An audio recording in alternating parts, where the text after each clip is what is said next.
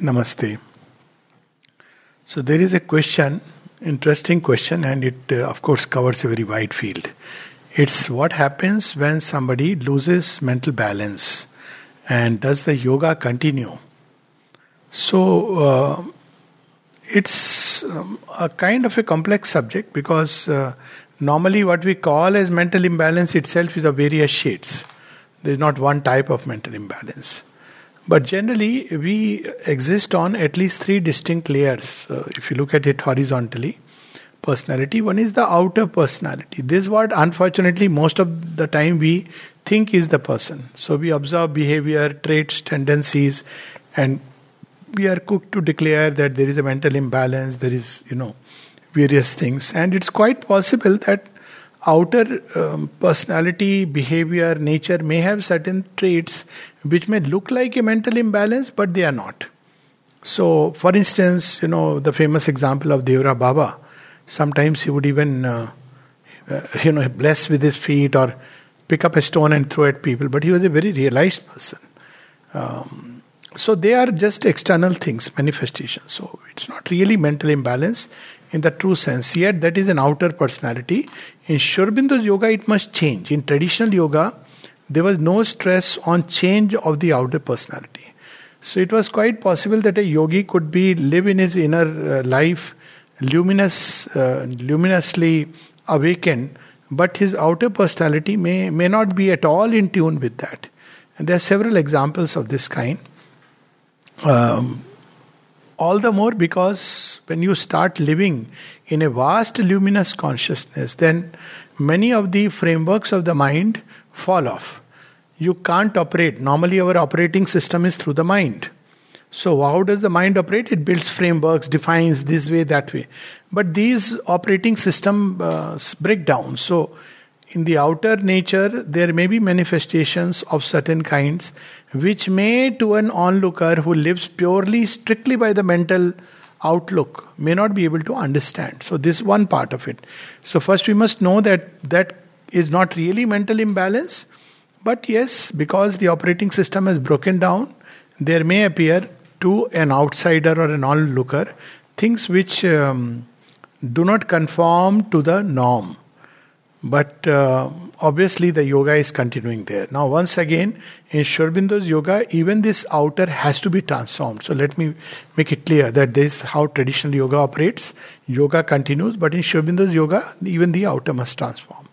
Second is behind the outer and the inner, there is a veil. So, behind the outer, there is an inner being. The outer depends largely on the body and brain through habits and, you know, um, grooves which are formed in the neuronal circuits. But the inner being is largely free and it tends to go towards universal. Um, the inner being gets into the outer through the knot of chakras. So the knot of chakras are located in the subtle body, those centers of concentration through which the inner being, drawing from the universal, sends only a little bit which um, you know is necessary or which we need or which we seek for. So this is the uh, basic ground, and then there is the soul. So yoga, to start with, takes place um, when the soul begins to somewhere wake up to a higher reality. It always knows it but it is completely submerged in matter even to be awake it's like a child who is the king to be but is sleeping in a cradle. A child doesn't know. He is still the king. He's the prince but sleeping in the cradle. So the child begins to wake up begins to tries to understand things through the cradle. So that's the stage when the soul is in its early stages through the physical body uh, it is trying to experience life. And then it becomes conscious of something else the desired self and then true yoga begins when in the mind it begins to awaken. And that's the time when thoughts turn towards seeking of a higher reality, something greater, uh, questioning mind, all this begins to appear then. So, for a long time, it is the inner being which is being pushed by the soul, the light of the soul, the power of the soul, the beauty of the soul. It begins to invade the mental consciousness within the inner being and it awakens in the outer the search for something ideal. So, idealism and all those things begin to start. Now, during this phase, uh, basically, so you, there is the inner being in which the yoga is going on, And nothing may appear in the outer being. That's why many people often wonder. They expect quick McDonald type of yoga, where the moment you start doing yoga, your outer nature should be so courteous, so nice, social consciousness. It may not be. In fact, it may become quite the opposite. Because there are things we do habitually, outwardly, which are nothing but social norms. I mean, I was I've given this example of Champak Lalji. I've come to know directly firsthand was there. Suddenly, the middle of bhajans, he got up and he started walking out. Where? In Hong Kong. So can you imagine?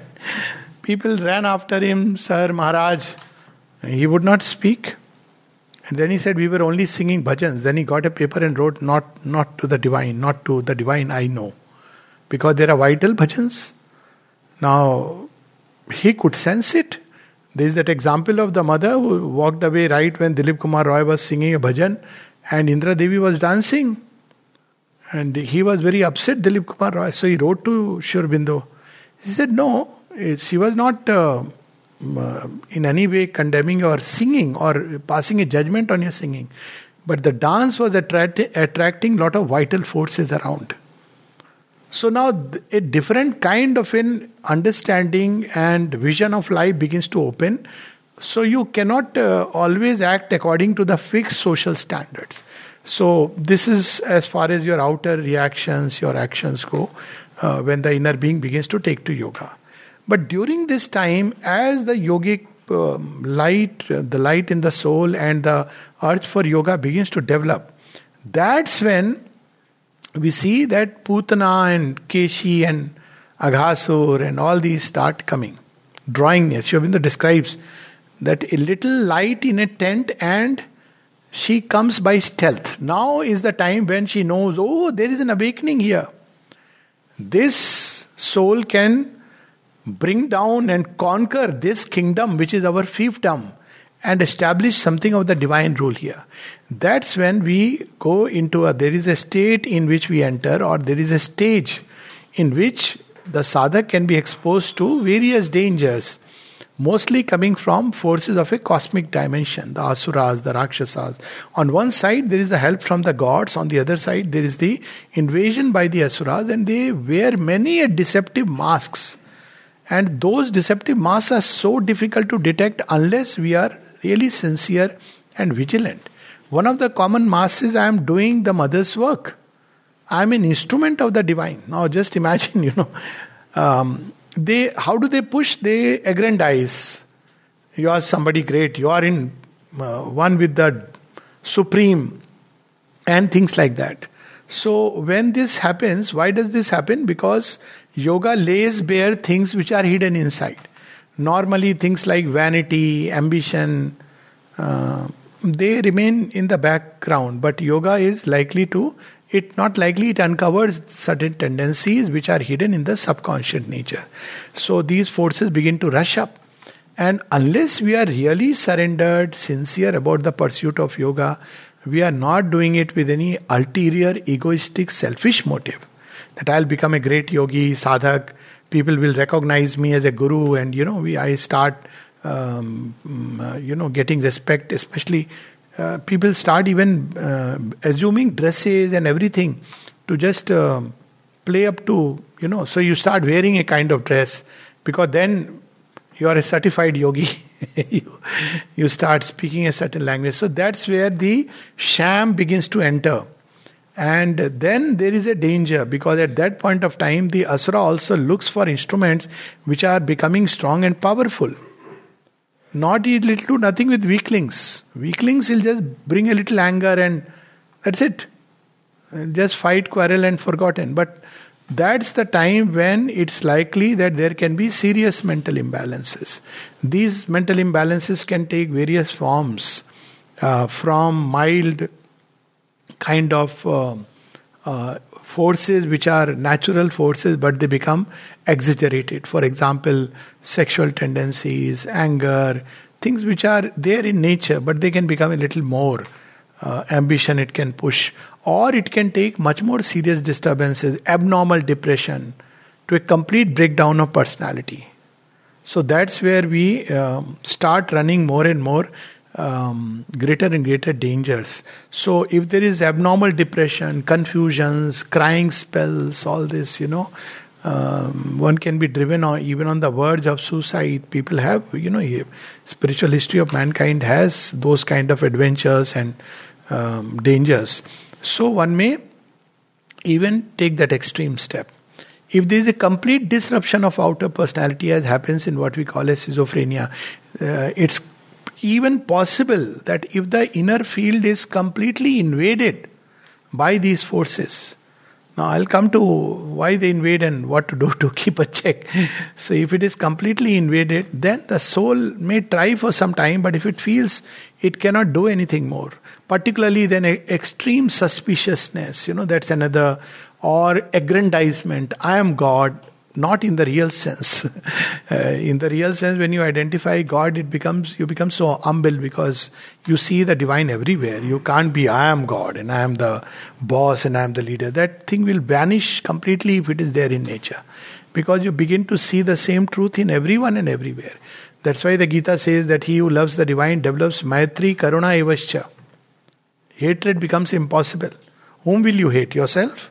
so you may have differences of viewpoints, that's fine, but you don't hate, you are not jealous, all these things drop away. But on the contrary, if one is pushed by the asuric power, this idea that I am somebody special, someone uh, chosen by the divine, etc., etc., may come in. Vanity may get fanned. That's when the dislocation may be very serious. And when that happens, then sometimes it's described in, uh, you know, Savitri one opens the doors to worst kind of falsehoods. Even one can oppose the divine, thinking that one is. I have heard people, I'll give you an example. What is the need of Mother and I am the Supreme. Supreme is the one. I have heard, actually heard, in context, and even story of uh, Dara's brother who actually went away when there was partition of Pakistan, but he ultimately traveled, walked that okay, I have done Mother Sri Aurobindo, I am done with, now it is the Supreme. Sounds so that you know, yeah, he has gone one step ahead, not realizing there's complete falsehood. You dip into it and you drown into it. And you begin to follow your own impulses and think you are following the divine will. I've heard people will say, I'm being guided by the mother. It's not like mothers start guiding, pointing fingers. Anybody who is guided by the mother knows this. It's not like do this, don't do this, do this that's not, you know, absurd levels. I must eat this, I must not eat this. This is the person I must meet, this is the person I must, uh, you know, refuse, reject. That's not how the divine operates. But this is the um, kind of falsehood net in which one may be caught. And Sri Aurobindo describes that even your keen discernment cannot show you. And that's when the danger lies, and uh, the soul may escape from the body and mind, leaving it like a shell. So, Sri Aurobindo has used the word missing souls, marked missing in the register of the gods. So there was a nicely it's singing in heaven, something is coming beautiful. And there is the derailment, and there is this uh, marked missing in the register of the gods. Now, this is not an ultimate uh, verdict. So that's where we see toward the end that Calm eye is divine, but there is a guardian power, there are hands that save. Calm eye is divine, regard the human scene. But usually for one life, this is a fairly permanent damage. Classic example was Tirupati. You may be knowing faith was incarnating in him, and he took that turn. Ultimately, he had to leave. He left, stayed in his village, and he would be uh, this kind of inner guidance. Uh, he would say, I am coming. Uh, luckily, he won't even send, but somebody would say he is wanting to come because uh, he is being guided by you, and Aurobindo is sending a telegram. No, you don't come. Right now, your coming is dangerous for you. So, how does he interpret? He says, I know you are testing me. Inside, you are telling me to come. But outside, you are testing me. Aurobindo says, Please tell him I don't do this. No, no. Inside, I have got the command to come people read those things no so they start thinking command of the divine so the human mind which wants to take quick jump it is not ready to put in the long effort painful effort strenuous effort starts the mind starts fabricating an illusory um, yogic consciousness because you have read the words that Sri Aurobindo received a command, so I am receiving commands. Or, you know, you become a channel of the divine. I am a channel of the divine. so, all this the mind begins to fabricate, and that's where the real danger lies. Yoga can stop there because the inner being is infected. Why? Because inner being is not tied to the outer, but it opens to the dark universal forces. Instead of opening, it's open to the universal. So it opens, unfortunately, to the lower uh, subconscious forces which uprise and pollute the higher things which are developing. But there is another kind where uh, what you were referring to as coma, or people who in old age develop dementia, they cannot think. Uh, uh, properly and they lose their memory. There there is no problem because it is because the brain substance is the outer brain substance which is deteriorated.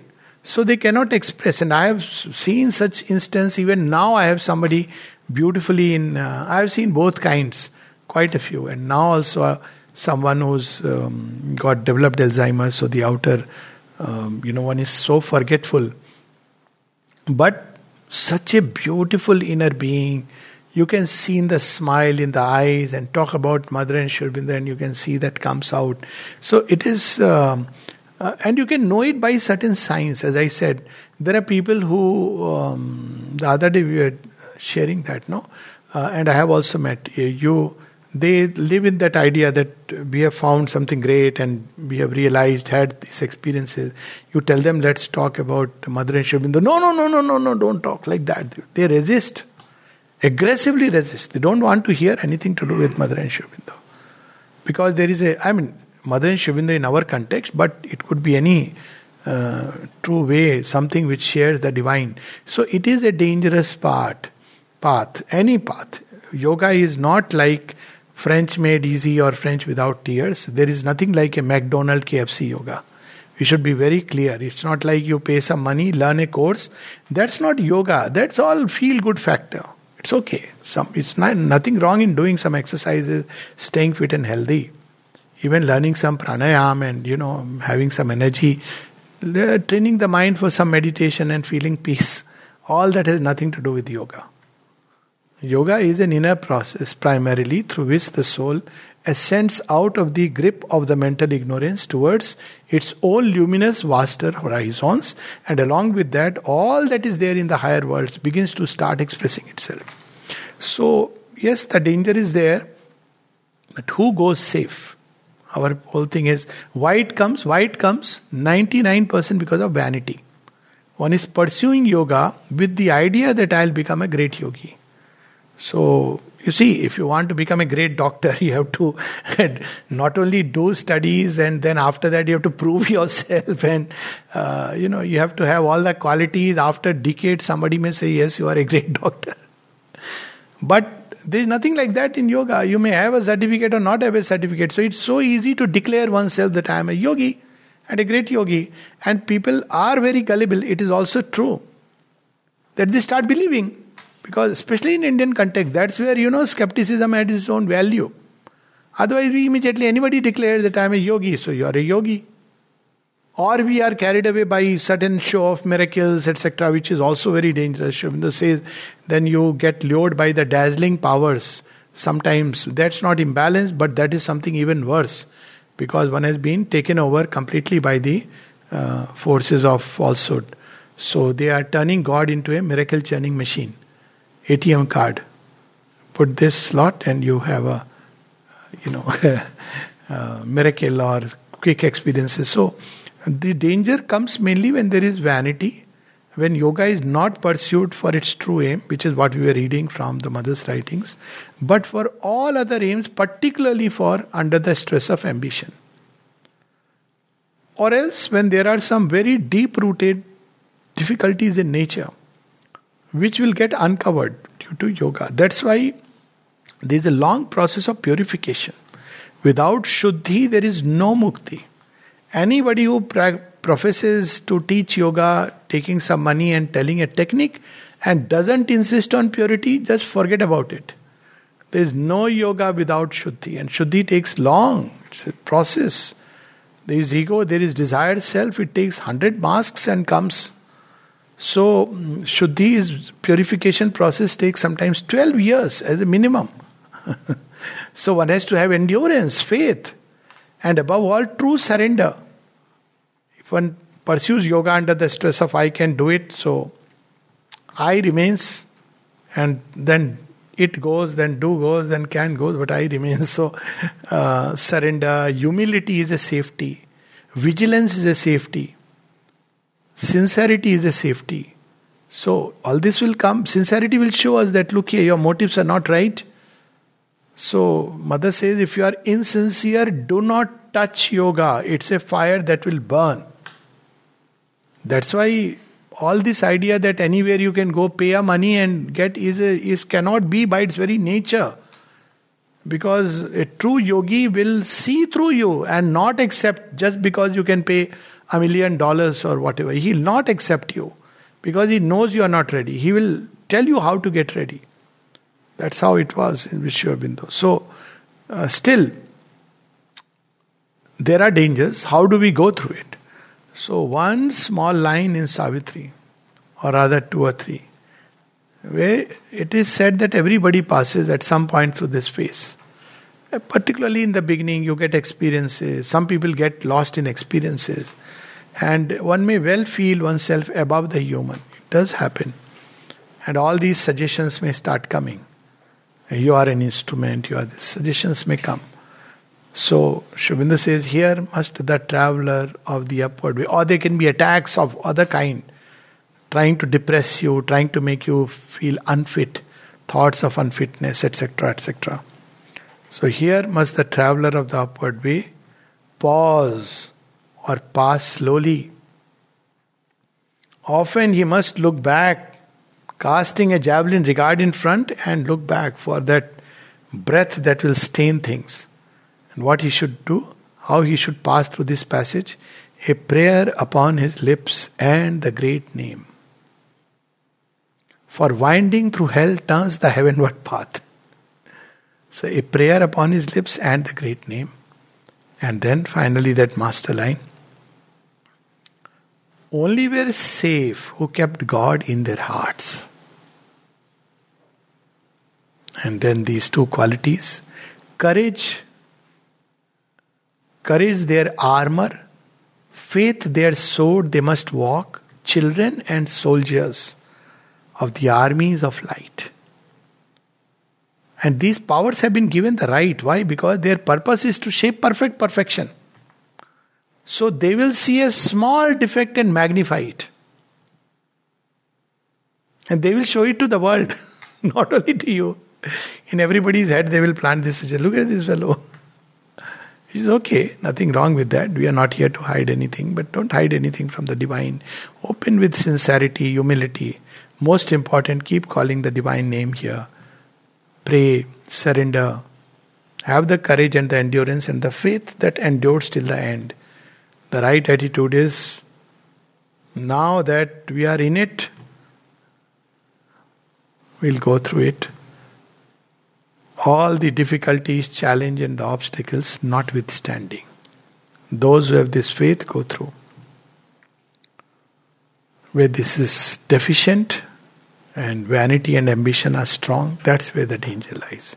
So, if there is a psychological imbalance of this kind, which is primarily psychological, there is a danger. Where there is a disturbance because of the brain mechanisms, etc., though many times the two are involved, like a instance like possession, the brain mechanisms get distorted. But I'm talking of things like old age and people forget. That's okay. or coma. The inner being can continue to progress. It's independent of that. So when people are in coma, the progress can continue till the last breath. Namaste.